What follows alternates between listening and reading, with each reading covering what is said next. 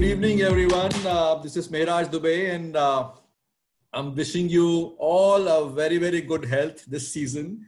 I hope you're taking good care of yourself um, during the lockdown and uh, taking good care of your business as well. We are uh, right now in a webinar, Speakin webinar, and uh, which is Speakin is in, uh, Asia's biggest network of finest speakers from around the world. Two of those best speakers are with us right now. In another 40 minutes or so, we'll be talking about brave new world of startups. Startups, when we'll be talking about uh, where is the silver lining uh, in the funding, in the product areas or customers, and much more. So uh, let me uh, first introduce two uh, speakers with us, two of our guests. Uh, Deep Mehta, CEO of uh, Mosaic Media Ventures and his brands like VC Circle, Tech Circle, um, Sales Edge uh, need no introduction.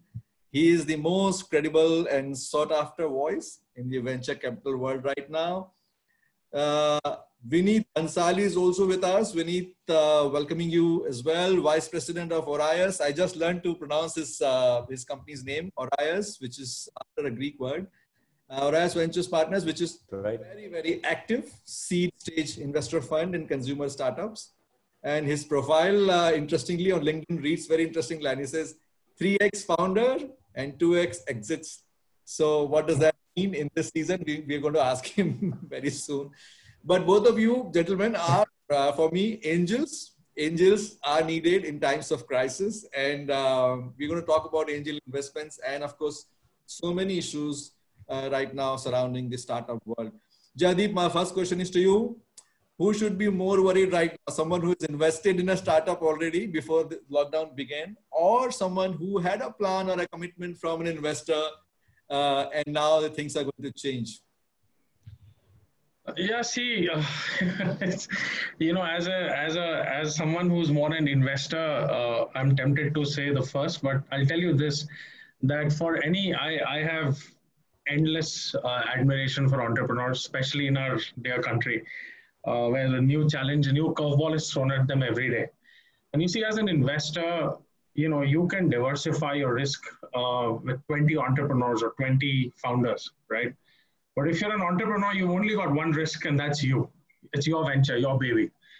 So the life they live is is in you know is just completely uh, at the edge of the uh, funnel of uncertainty, and uh, I've seen so many uh, great founders, uh, had the pleasure of interacting with many over the years. And the way they think and the way they take risks and the way they just keep fighting is incredible. So people who've raised money before the uh, you know COVID crisis hit, for them now it's going to be a competitive advantage uh, because their competitors who haven't raised the money uh, are now facing a, a, funding winter of indefinite length. Um, so you know they they should capitalize on that. And conversely uh, investors uh, whether they are angels or institutions like Orios who are participating in well capitalized companies you know of course it's troubled times for everyone but they'll get through it. They'll get, get you know get to the other side. The real challenge is for the other uh, ventures who you know who are looking for funding and and that's worth a deeper conversation Mehraj, you've gone on mute. Thanks, Jaideep. We'll talk about how and how uh, people should prepare if, if, if, they're looking for funding and what's uh, hot uh, despite COVID. But uh, Vineet, um, what's your uh, you know uh, first observation from this um, situation now? who should be more worried about, or or you should just wait and watch before you can really conclude? It's we are still at the edge of it. So, uh, uh, again, if you're talking about specifically startups, right? Uh, the question here is who should be looking and who should be doing. Hey, can you guys hear me? My internet went down for a second. Uh, so, Mehraj, your question was uh, can you just repeat yes. your question, please? So, no, we're generally talking about, how, you know, uh, in the startup world, who should be more worried? Uh, uh, there are various stakeholders in, in each situation. Someone yeah. just invested, someone who was committing an investment or uh, was committed in, in, investment by an investor. So things like that. Uh, how should you really begin to list down things and uh, evaluate one's crisis? Yeah. So, uh, who should be worried is, uh, you know, in fact, uh, in this case, all startups are equally lucky or equally, you know, in a tough spot. Everyone should be worried because you may be one of those few startups that has money in the bank, but does that mean that your customers have money in the bank? Does that mean that your vendors have that, you know, same money in the bank, right? So that that becomes a concern. It is a it is an economy-wide uh, question and sorry that you know my first answer has gotten into such a deep and sort of a serious note, but it is what it is. Uh, in fact, we spent the first uh, two weeks, you know, multiple meetings, multiple hours with all of the startups that we had invested in. Literally, you know, chalo, Excel sheet open karo. Let's go through it and let's figure out, you know, where your cash position is, what is your burn rate, what is your runway, and what are the things you can do to extend your survival but whatever the number right if today you think you have money for next 12 months fine then let's discuss how to make it 18 if you're saying you only have money for 5 months fine it is tough but let's make that 5 into 7 or 8 right? Whatever that number is. Right? Now mm-hmm. those uh, few unfortunate startups that had maybe 2 3 months of runway and they thought we are going to start fundraising in july or august they are in a particularly deep spot uh, you know just bad timing and like everything else luck plays a factor in the success. Sometimes luck plays a factor in putting you in a troublesome spot. So that would be my take on this right so uh, i think the everyone will have to reorient uh, uh themselves and uh, uh, what, what, should be this you know start point for a vulnerable startup in terms of preparing for the days after the lockdown? Because it's not just that when lockdown is over, everything's going to be normal. Yeah, see, there are, and I, I mean, I'll talk as an as an operating manager as well now. Uh, I mean, there are two two dimensions to it, right? We're going to be going back to work. Uh, there's going to be a readjustment process.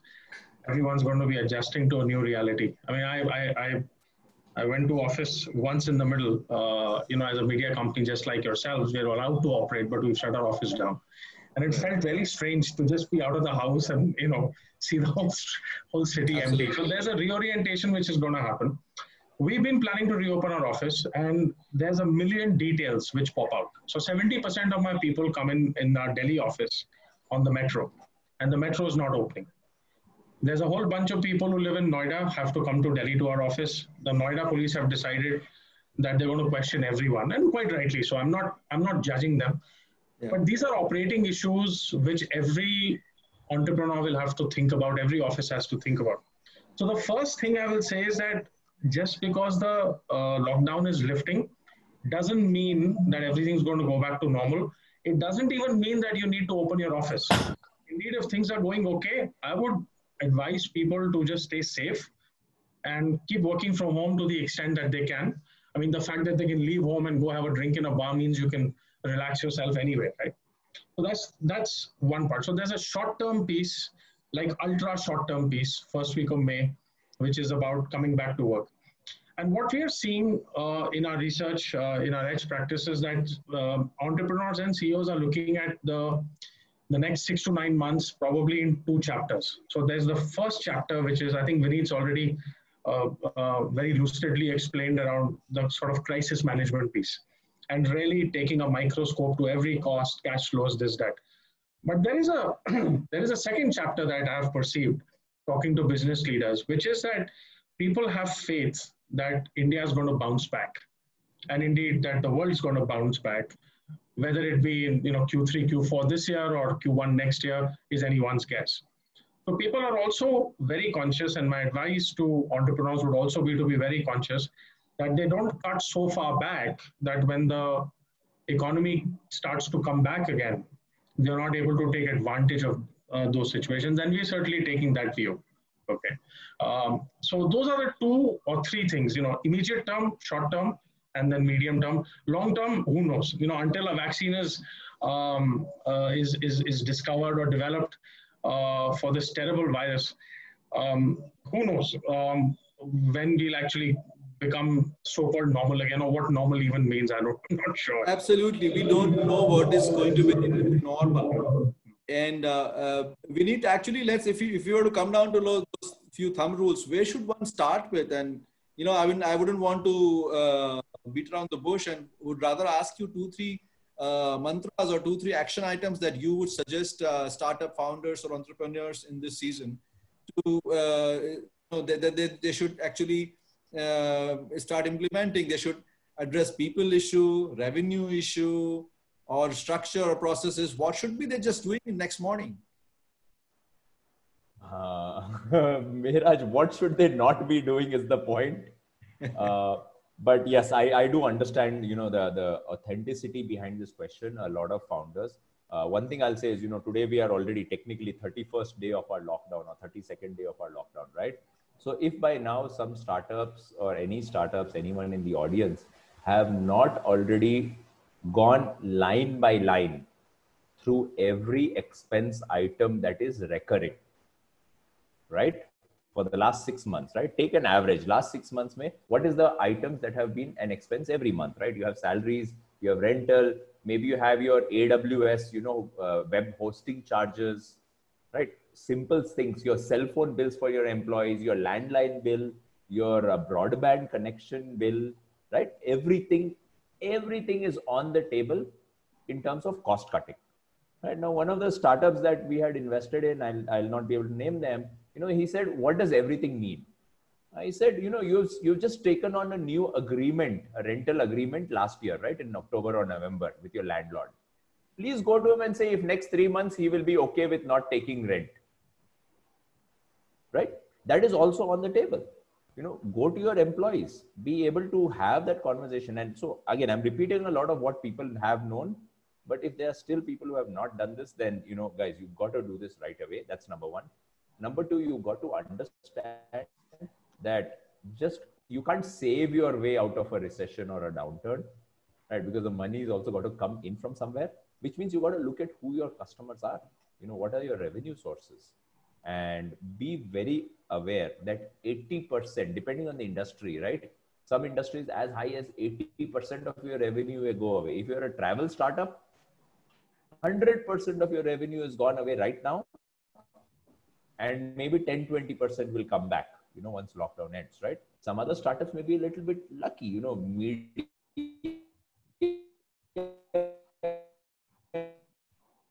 industry you know the revenue will tighten up because brands will stop spending a lot but still you know subscribe to your websites. Uh, sorry. So these are the two areas right? One is on the revenues and more uh, sorry one is on the cost and second is more importantly on the revenues. And we have seen that you know entrepreneurs are usually especially the younger entrepreneurs are a little hesitant in terms of asking for money right? I find that very odd. I mean you know, for all this conversation about they are young blood and they are more aggressive, actually they are the most embarrassed to ask for pesa. Yes. Right. And this has been a big challenge to have this conversation. Uh, and I don't, I mean, I don't blame the younger entrepreneurs. I used to be that 23 year old entrepreneur who used to feel embarrassed. Ki, Arey, पैसे के लिए चार बार call कैसे करे right i'm like you got to do it because you know what else right so so i'm very uh, patient with these founders but i'm also very uh, uh, no nonsense. It's you know don't give me excuses. Go out and ask for money right? Either that's a very interesting ask- i think i think you you've given us a very important point to discuss further because ask for it. I mean what's your ask it's first big line to evaluate uh, and ask yourself. Uh, but Jaideep, uh, what one should do along with this? As in you know if i were to go ask for money for my startup uh, what all i mean how good should i look what should i do before i can really stand up and say i deserve this money despite all this uh, situation in economy see i'll you know i'll actually divert that question to to Vineet because I'm sure people are coming to him every day. But I will say something else. There is another source of funding people shouldn't forget. It's called revenues. Now there are sectors. Uh, travel is a great example where it's a very unfortunate time. There are many other sectors and media. Our business, uh, is one of them, where we've had to pivot and create new capabilities very, very quickly to be able to survive, right? And for years and years and years, people have been talking about digital events, and it's never happened, right? And in, in, in, in six weeks, the whole world of events has gone digital. Exactly the same thing. I was uh, listening to uh, uh, Professor uh, Harari, uh, the famous author, and he was saying the same thing about Hebrew University, where he teaches, and uh, education. He said 20 years we've been talking about digital education, and it took three weeks and one virus, and the whole university has gone digital. So there is also the opportunity for many, many startups and uh, many, many, well, all kinds of companies to look at a silver lining where they can actually create new capabilities very quickly. They will find customers and stakeholders absorbing those much faster than they would in so-called normal times, right? And you know, incidentally, digital events have a much better EBITDA than physical events used to have, right? So, so you know, the topic of our discussion, silver linings. This is a silver lining that I see, where while we are scrambling to cut costs and raise money and manage our cash flows, we should also be equally active in thinking about new ways of driving revenues. But I'll defer to Vineet in terms of how should a startup package themselves to actually raise money. He'll, he'll probably be able to uh, to answer that better. Uh, yes, absolutely. But I think thanks, Jaideep, for bringing us back to our topic that we, we are actually looking for, and we have to sort of discover silver lining in this situation. Vineet, uh, uh, Jaideep has uh, right, rightfully diverted the question back to you on how one should package uh, overall situation so that one can really go next morning and ask for more uh, funding, etc. Right, and and uh, absolutely well taken, Jaideep. Uh, you know, if you are looking for VC funding before even having figured out what your customers are willing to fund you, right? It's called revenues and profits. You know, that should be number one on the list. And while you're waiting for revenues, in the interim, you want an angel or a VC funding. That's absolutely correct, right? You should do that. Mm.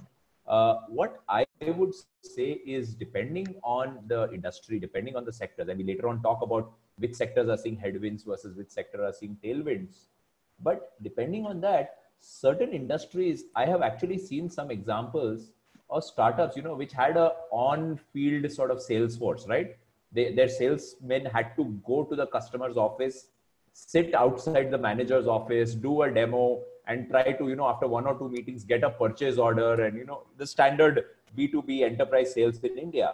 And I have actually seen those people have switched over entirely to a telephone plus online checkout.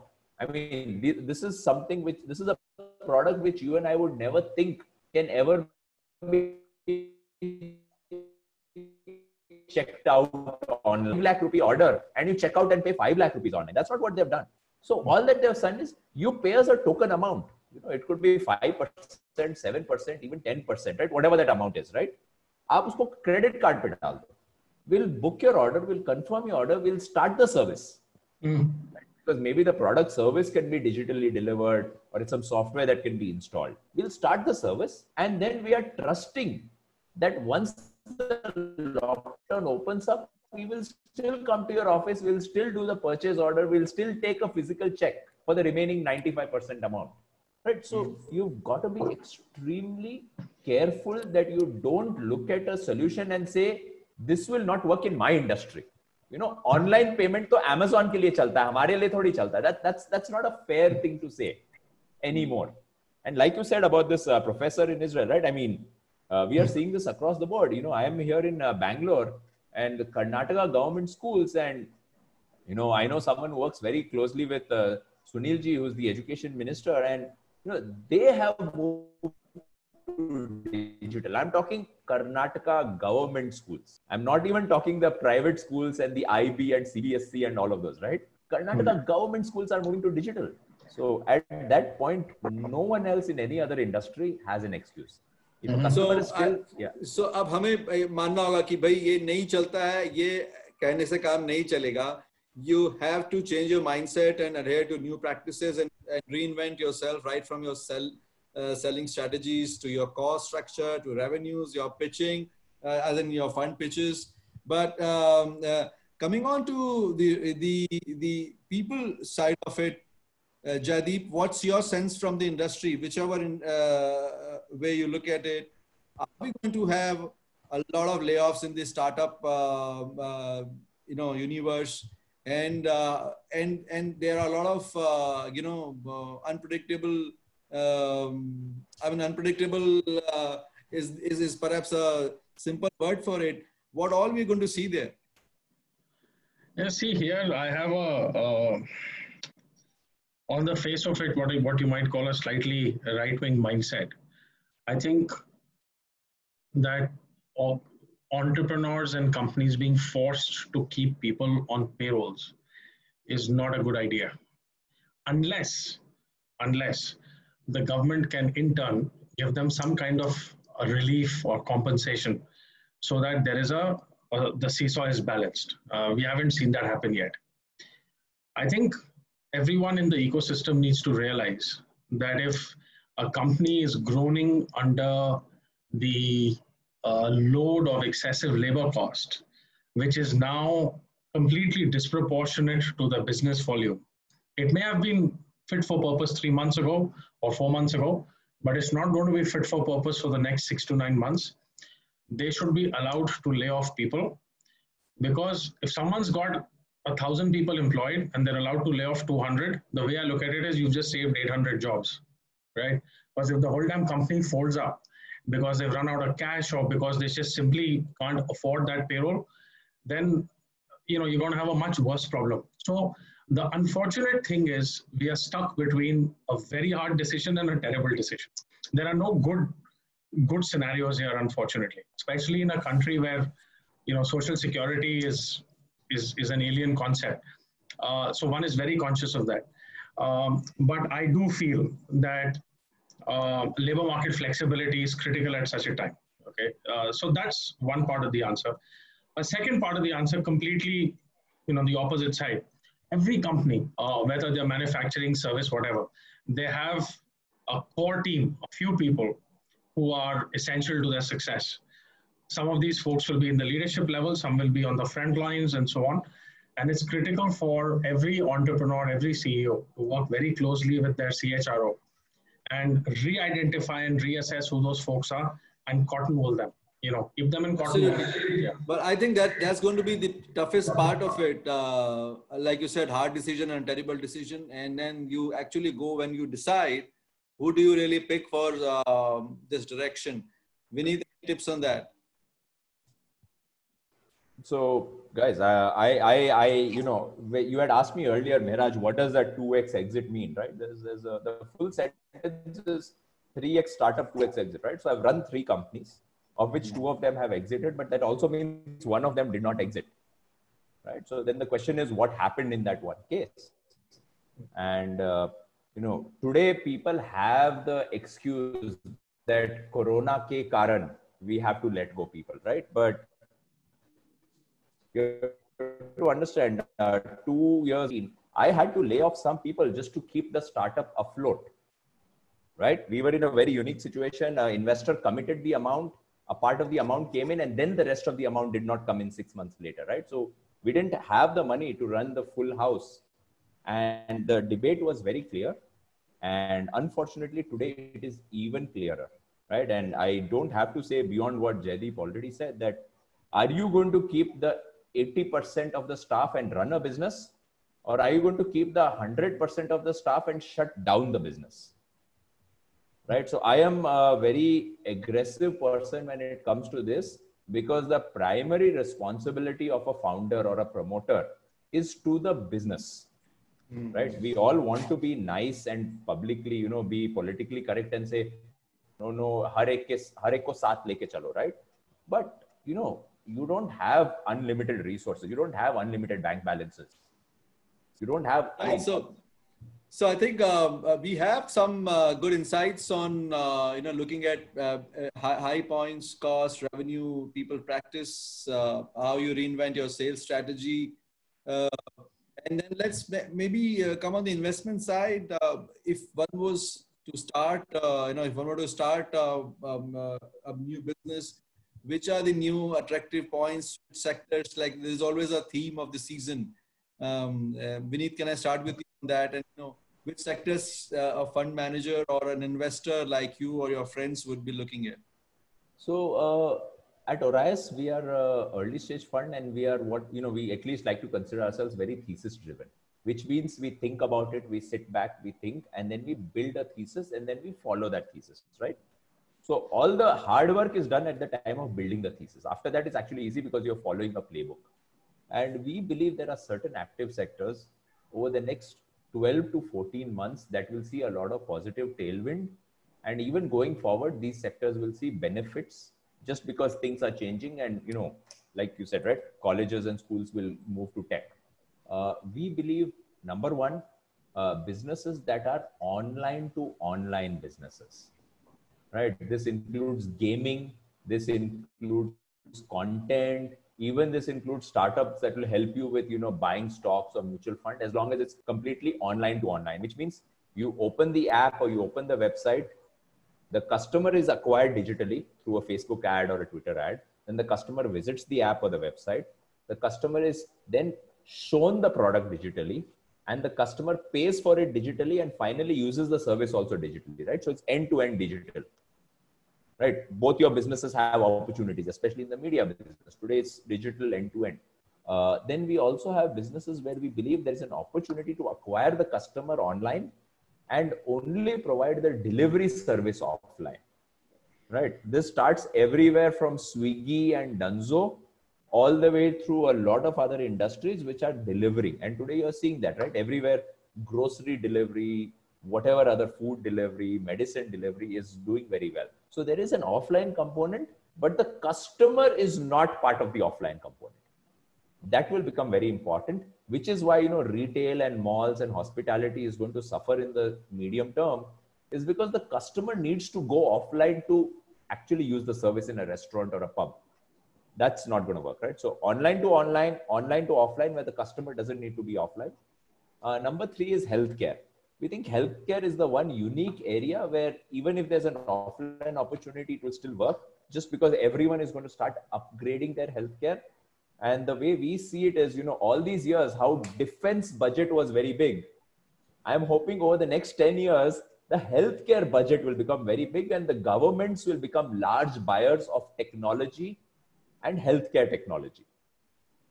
Right. So a lot of the, and you're seeing this, it came in the papers a couple of days ago. Government has said, right, defense procurement is going to be frozen. Now, those budgets are going to go somewhere. And that is hopefully our idea is going to go towards healthcare infrastructure upgrade. Right? Tech led. Uh, and then we also have education. Of course almost anything in education tech today is a demonetization moment for them.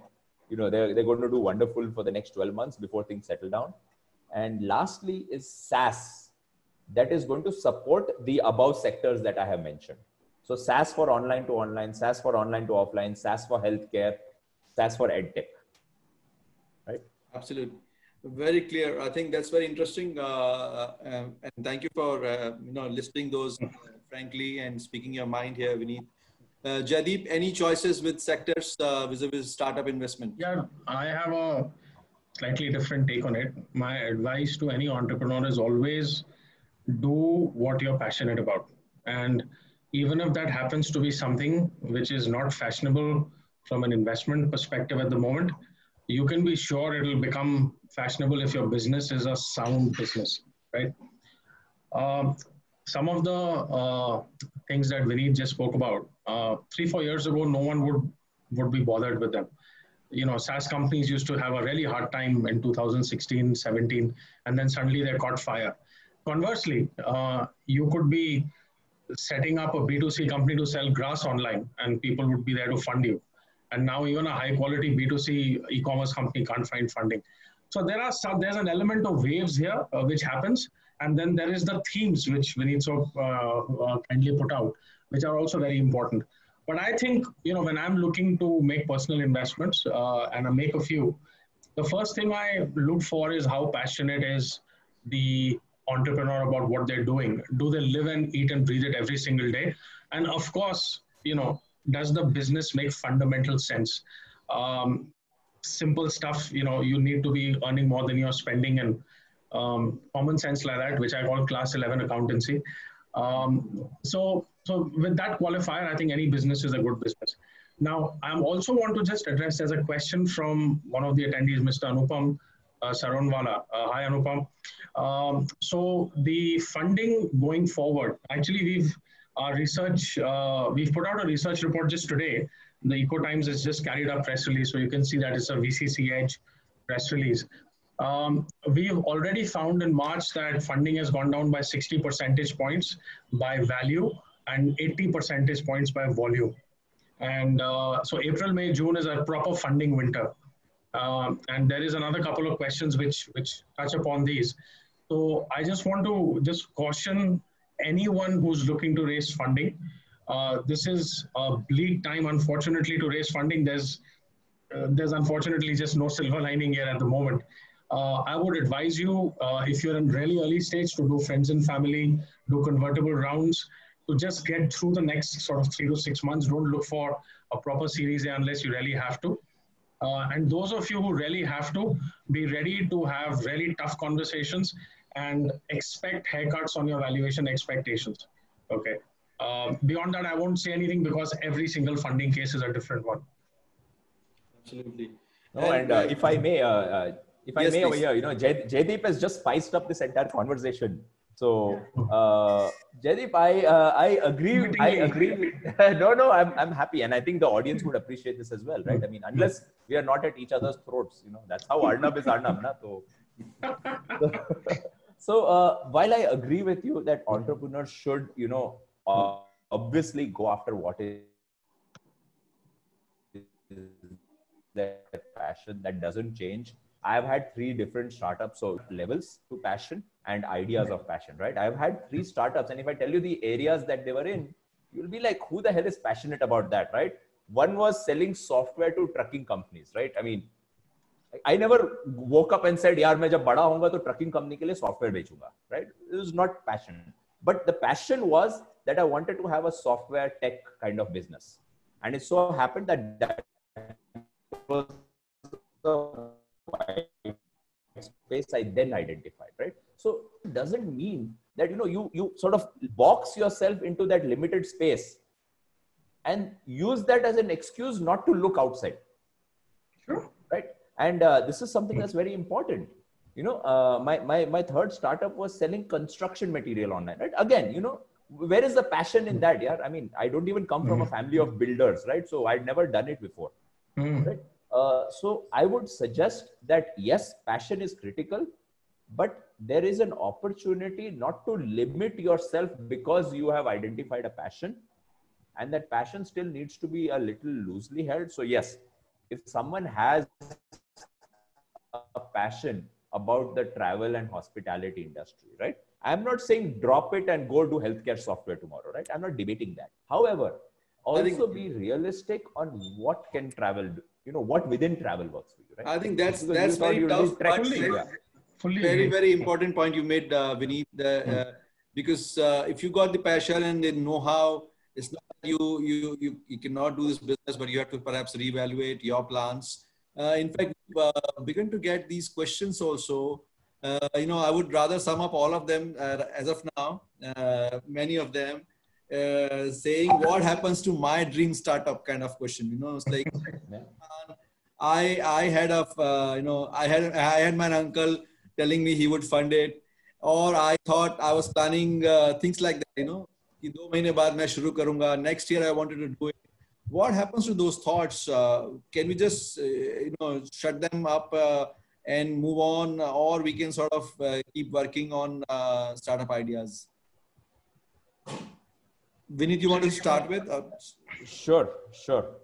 Uh, I I feel that you know if I mean everyone's plans have gotten a reevaluation, right? Even someone who's been running a startup for five years, or someone who's been running a startup for twelve months, or someone who is you know still getting their private limited company registered, right?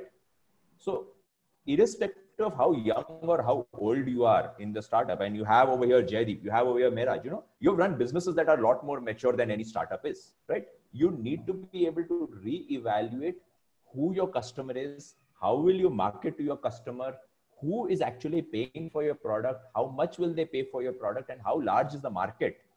In the post lockdown era right? If after that also the answers satisfy you, then sure, absolutely go ahead and do it, right? That is the best case scenario. If before lockdown and after lockdown, there's only a 10% difference, that's just superb.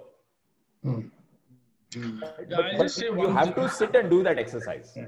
Yes, I also just I just want to add and and I just want to add to what Vineet said. Hundred percent agree with you, Vineet. And I also think, see, most startups today, uh, in the context of you know this conversation, are building some kind of product or IP or platform. Okay, the next six to nine months is a great time to actually invest your full energy and attention in actually building out your product or platform while practically no one's buying anything by and large or, or, or markets are very very slow so conversely or paradoxically i would say that if if your business passes through the filters Vineet just said, then you should absolutely go go in, be brave, and remember that the world always comes back. If we came back from 1918, we came back from 29, we came back from 45, we're going to come back again, and we're going to start growing again. And one of the jokes I made, you know, in my MBA uh, group recently, I said, I don't care what else is happening in the world. I want to know what Warren Buffett's up to these days, right? Because in 2010 or 2009, we realized that in 2008, he bought out big chunks of everything that mattered, right? And he was sitting and smiling. And that's the view we should all take. Uh, and I can never forget what he says. He says, when you know, every when everyone else is buying, you should be scared, and when everyone else is, else is scared, you should be buying, or words to that effect. Similarly, when the markets are really slow, it's a good time to build, and you know, be positive. Entrepreneurs have a different kind of pandemic. They have a pandemic of optimism, and we should never let go of that, albeit it should always be grounded in realism. Um, I'm expecting more questions uh, onto this. In fact, we had uh, uh, Rahul Chatterjee introducing himself from Yededo. Rahul, uh, please uh, go ahead and type your question and we will try and address that. Um, meanwhile, uh, like you talked about, um, cost cutting uh, aspects. Jaideep, I think I left it there and maybe we, we can address that more. Uh, in, in, more grown-up startups, so maybe let's say E-series or, or, or otherwise, uh, if, if there are startups who have had a series of investments and now is the real question for them on how to sort of look at it further. What's the best idea for them right now to uh, work out on in terms of cost and structure? You, you mean more mature uh, sort of startups? So yeah, so I'm saying that you know uh, startups who were on the uh, you know stepping stone of being uh, scaling up their operations and and their funding is based on their scaling up abilities. Mm-hmm. I see. I you know while the numbers might look bigger relative to a Series A startup in terms of what the PNL looks like, fundamentally the PNL doesn't change, right? And uh, if they've you know if they're looking to go and raise funding so i'm not exactly sure what the context is but if they're looking to go and raise funding um, i think between vineet and myself we've already put forth what are the things that they should be thinking about in terms of you know digital uh, pivots in terms of does the do the market still hold good six months down the line uh, in terms of post uh, recovery. Let me say post covid i don't know if there'll ever be a post covid but post crisis let's say right um, is there going to be some degree of growth coming back to the markets? If all of those boxes are ticked, uh, then what they should do, in my view, is take out costs wherever they can, extend that runway. Again, Vineet had spoken about this, and push out the need to go and raise funding to the extent possible. Okay, there's going to be people at all ends of the spectrum here. There'll be those who, who won't survive three months without funding, and there'll be those who are looking to raise growth capital but can actually trundle along just fine for the next six to nine months without raising funding and cutting back some capex and so on. So if you have the luxury of being one of those, then for God's sake, cut back the capex and you know just preserve the money because right now uh, it's a buyer's market. And you know the investors are going to take you to the cleaners from a valuation perspective as they should you know when the markets are hot you guys take them to the cleaners right? So it goes both ways. Uh, just to add right uh, yes and I've spoken to multiple VCs, and the idea here is very clear, right? Next 60 to 90 days, a lot of people will have conversations, right? And these are genuine conversations. You should have these conversations. In fact, it's great. If I was an entrepreneur, I would always have those conversations because it's about relationship building, mm. right? And you don't know tomorrow where that relationship may take you. I mean, just today, it so happened a startup that we met in February, right? We decided not to invest but today I created a WhatsApp group and you know introduced him to another VC at one of the much larger funds, right? I mean, you could easily call it top two in India, right? So that is the power of that founder's ability to build a relationship. Even a VC who did not invest in him was giving an introduction. And I am the prime example. You know, today I work at Orios, and you people may ask me how I even got the job. Uh, Rehan and Orios actually had declined investing in my building material startup wanted you for he himself, so he didn't want to fund your startup. no, no, well, this is long time. This was 2015. question. Yeah. Uh, Gaurav Agarwal uh, is asking a question. He's saying since the investors are not keen on funding, maybe they, they may not be keen on funding in this uh, scenario. Will they switch to mentoring or rather they consider mentoring opportunity on pro bono basis? This is a question from Gaurav Agarwal. Vineet, you want to start on that? Uh, sure. Uh, great question, Gaurav. Uh, the problem with investors turning to mentors is number one, very rarely, right? Do investors have deep knowledge about your industry? Okay, very rarely. And if you want a mentor, you actually want a mentor who's got deep knowledge from your industry, right? When I was running my startup, my mentor was the president of Tally Software. You know, he knew software inside out. I mean, if you're the president of Tally Software in India, आपको पता है India में software कैसे बेचते हैं. You most probably invented how to sell software in India, right? So that is the mentor you always want, someone who comes from the industry. Uh, that is number one. Number two, uh, investors sometimes have to shy away from mentoring, especially when they have not invested, because even in the startups we've invested, we don't want to mentor, right? We are pure financial operators. We don't want to become business operators even as mentoring because it is the entrepreneur's job and it becomes a little bit of a sticky wicket for an investor to give mentoring. And tomorrow, God forbid, you know, by definition, right? Nothing happens or something negative happens. Uh, most investors don't want to mentor for that reason. Definitely outside of their own portfolio, they don't want to. It's just a liability. Uh, and uh, these are the two things, right? You want a mentor with experience in your industry, and investors shy away from mentoring because there could be a potential for liability or criticism down the line. It's very sad. It is true. I came here promising to tell you the way it is, and that's what I'm doing. Mm-hmm. Jaideep, uh, uh, what all precautions one should take in that case? I mean, like you know, mentoring is definitely a, a, a trend in the industry, and it has always been like-minded people like uh, Vinny just mentioned. He he had uh, someone in mind who he connected uh, one entrepreneur with. So yeah, it's not I mean, stop, right? That's so. I, you know, helping entrepreneurs is something that all investors would do. Frankly, all professionals should do. Why not, right? And and and connecting people, this and that, I think is par for the course. I I actually violently agree with Vineet. Uh, on his entire narrative on mentoring. And I would actually take one step further. I would actually advise anyone to have mentors who know them personally to some extent the better the more they know them the better it is right? Because how you take decisions how you look at the world etc is is really important uh, as a you know because look any forget any investor anybody who's mentoring you has only a limited amount of time.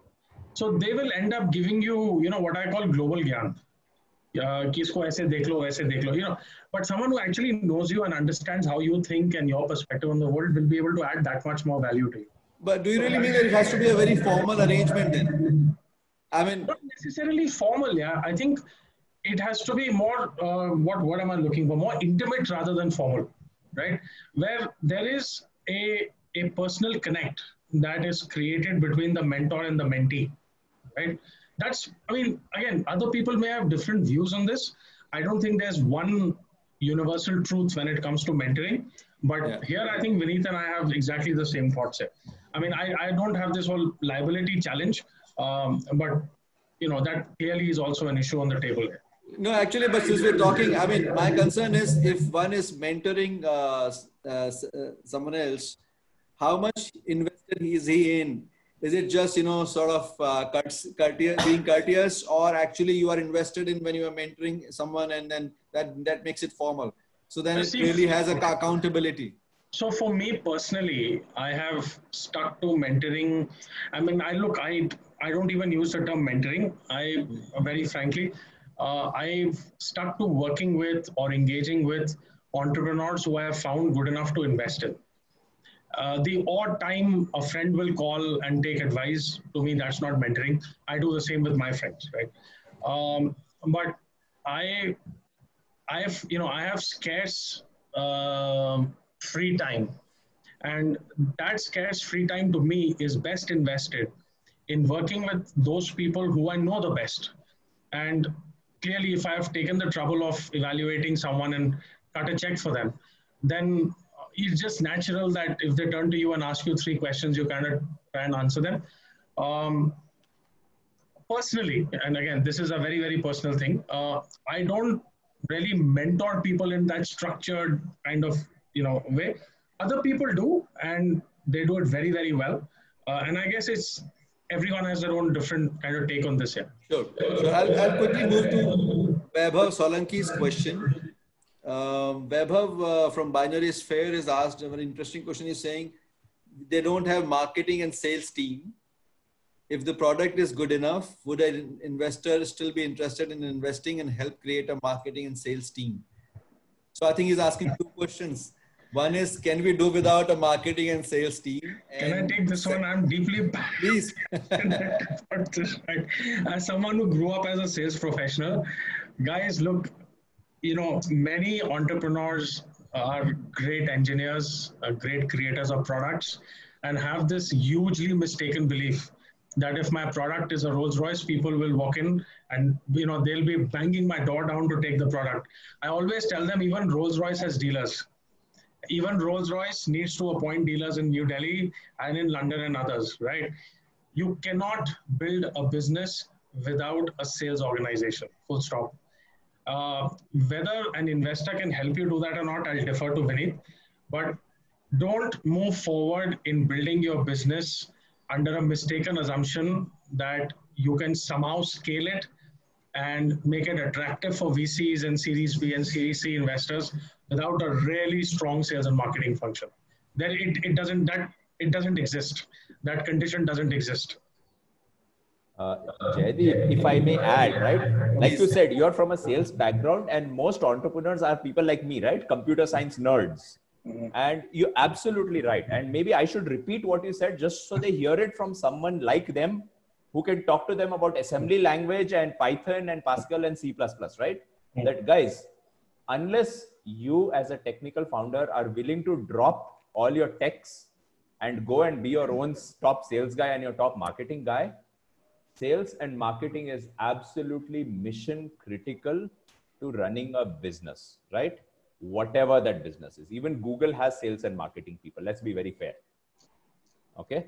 Uh, and I just wanted to say what you said so they understand that even a non-sales person is saying. No, but I, let, let, me quickly address yeah. the second part of Vaibhav's yeah. question is that will an investor help setting up a team uh, for sales and marketing?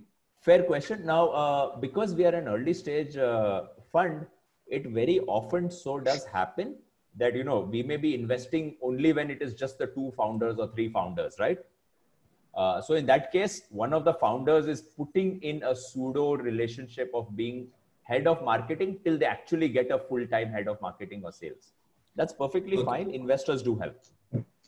Cool. Uh, one uh, i'm going to take two questions at a time. Sudhakaran nayar's question on uh, is organic farm production a good idea right now in my words uh, quickly? And another question for uh, Vineet from Ramakrishna about uh, building looking locating that question.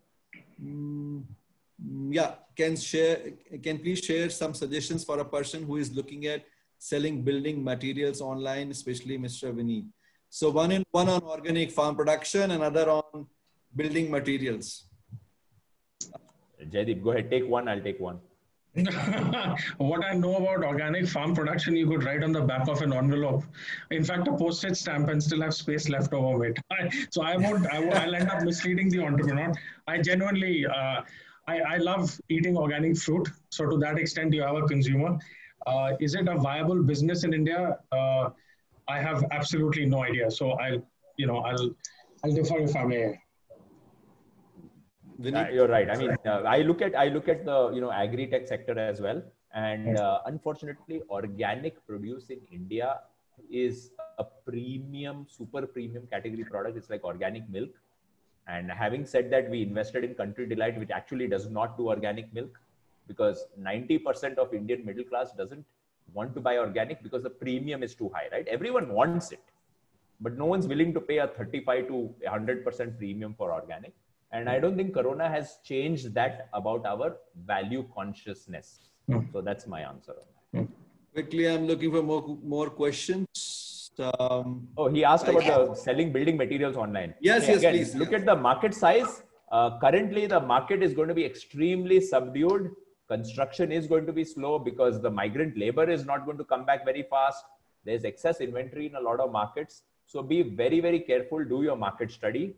I, I am happy I am not in the construction material space right now. yeah.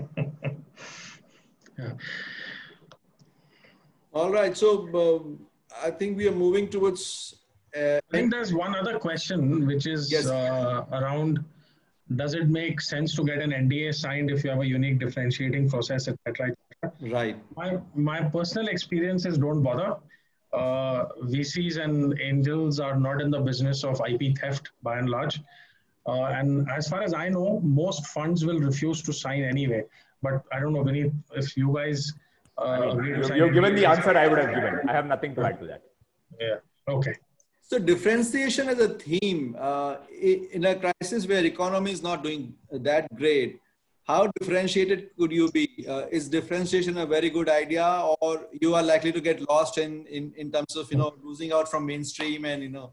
So, Maybe so any thoughts on that? Because differentiation is always a good idea. Hmm. Uh, differentiation of your value proposition is not a function of whether the markets are hot or cold. It's a question of how well your differentiated value proposition serves the needs of your customers as they are today and as you can imagine them evolving over the next five to 10 years. Right? So, if, to my mind, it would be a mistake for any entrepreneur to connect the state of economy or state of markets with the notion of differentiating their products. The flavors of differentiation might change, and the way you position your uh, you know your product or service might change given market conditions and market moves but as a fundamental thought process it should be a it should be pervasive innovation leading to differentiation should be a you know dna thing here mm-hmm.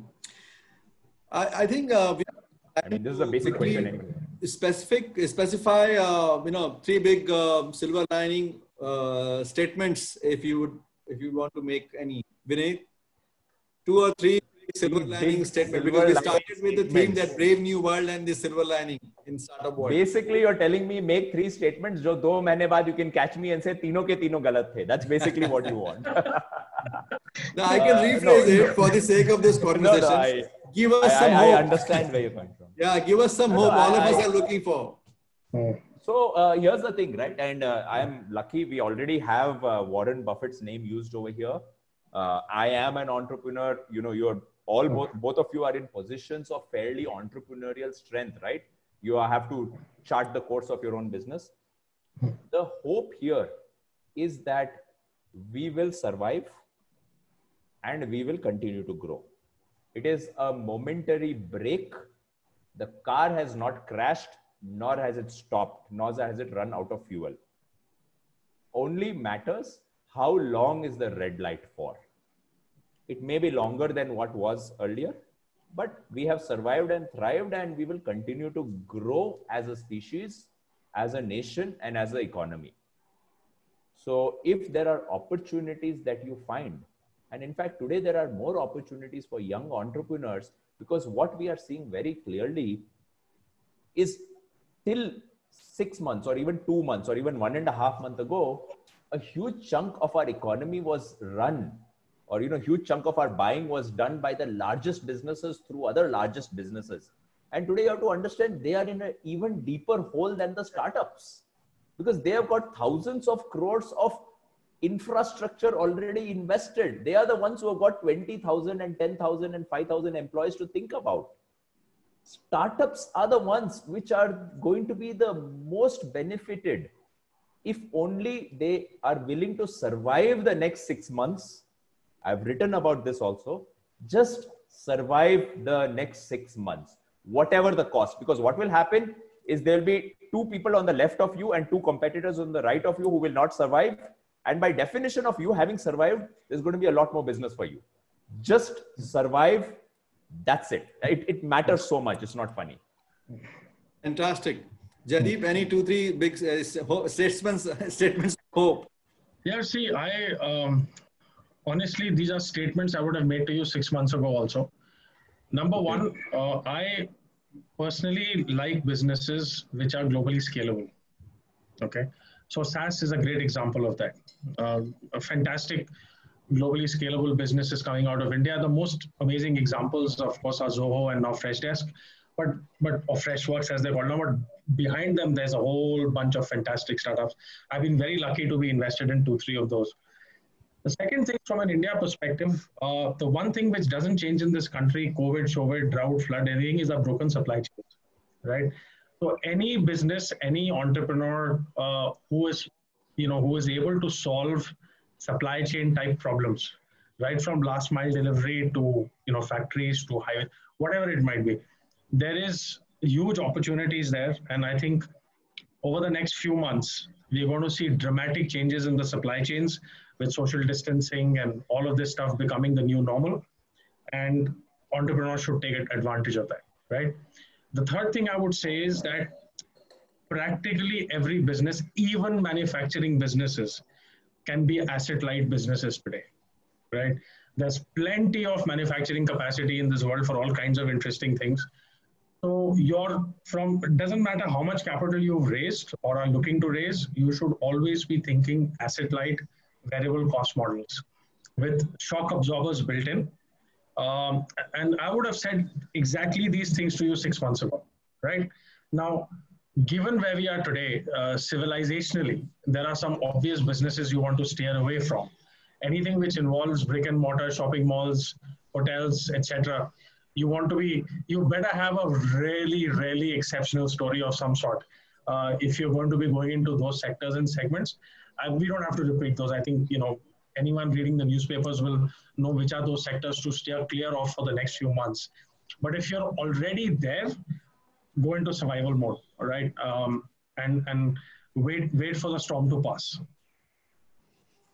Right. So I think uh, some of these, um, you know, uh, tips or um, helping advice I, I think it, it, I, am quite uh, hopeful now, and I, I have uh, good insights. If I were to be running a startup, I think I have a lot of thoughts to take home today from this conversation. This is philosophically a very important question to answer. So Chirag Sankeshwari has said, in mm-hmm. hospitals they don't have sales teams. So yes. you know, so I just want to I just want to remind them that they may not have sales teams in the sense that they don't have people making sales calls asking if you're sick but they spend crores and crores on advertising, right? And their sales teams actually are their doctors. So it may not be an in your face telephone selling or door to door selling process, but you can be rest assured that in the boardrooms of the healthcare companies and hospital companies, they're thinking about the sales function as well. And it goes back to the ubiquity of needing an effective sales and marketing function to run practically any business. Absolutely, I think uh, each industry has its own uh, way of uh, uh you know uh, running a sales team.